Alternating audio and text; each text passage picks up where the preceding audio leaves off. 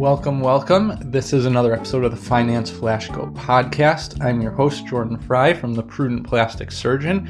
We're here on Friday. Hopefully, the end of your week is going well. You're looking forward to a nice weekend. Hopefully, the sun's out wherever you are. Hopefully, you got some nice weather. Maybe hang out by a pool.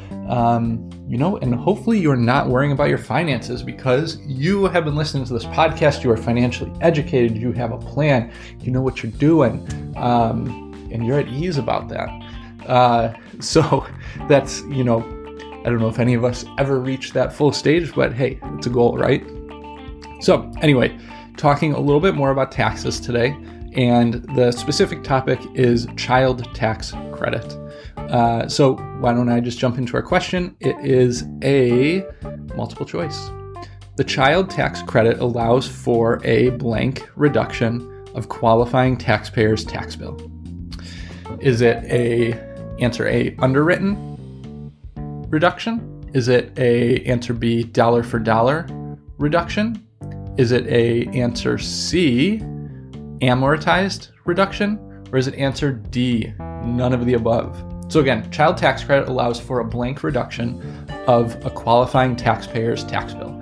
An underwritten deduction, a dollar for dollar deduction, a amortized deduction, or none of the above?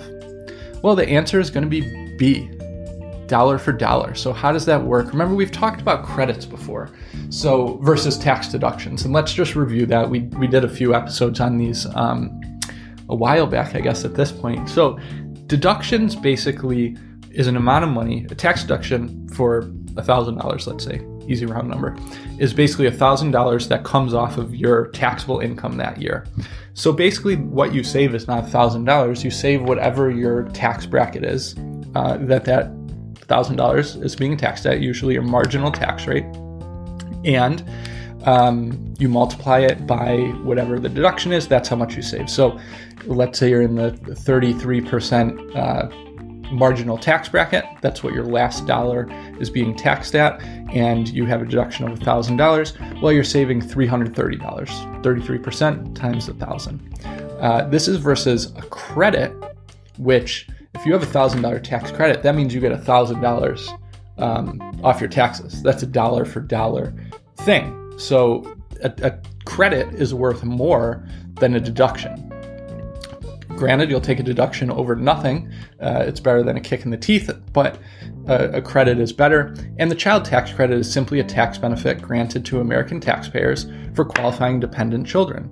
It's to help taxpayers um, support their families.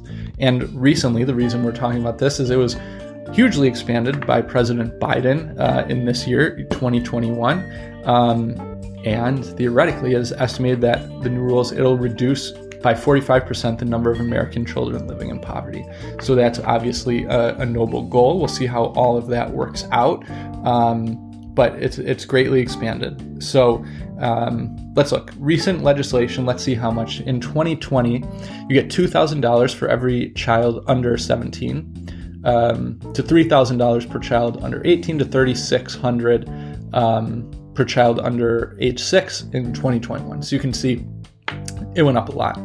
Um, so that is the child tax credit. It's probably the most common one taken advantage of, obviously. And if you look at taxes as the government giving you an incentive to live the life that they think is best, you know, you can't have a country without kids that are going to grow up and run that country, hopefully better, um, you know, than it has necessarily in the past or present. Not making any political statements, just general improvement is what we're always looking for. So uh, that is a big incentive uh, tax wise. There are other incentives for having kids, let me tell you, um, that are much better than the tax breaks, but then again, better than nothing. So, hope you have a good weekend. See you on Monday.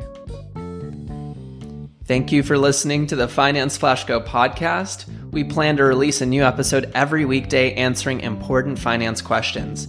If you ever want to submit a question to our podcast, send an email to financeflashgo at gmail.com and please be sure to check out Jordan Frey's blog, prudentplasticsurgeon.com, where he gives great financial advice and tips. A brief disclaimer While we are providing knowledge and awareness around financial topics in this show, we are not held responsible for any financial decisions you choose to make in response to the podcast. We hope to provide accurate information in regards to money and different methods of wealth creation, but it is always the learner's responsibility to do their due diligence before making important financial decisions.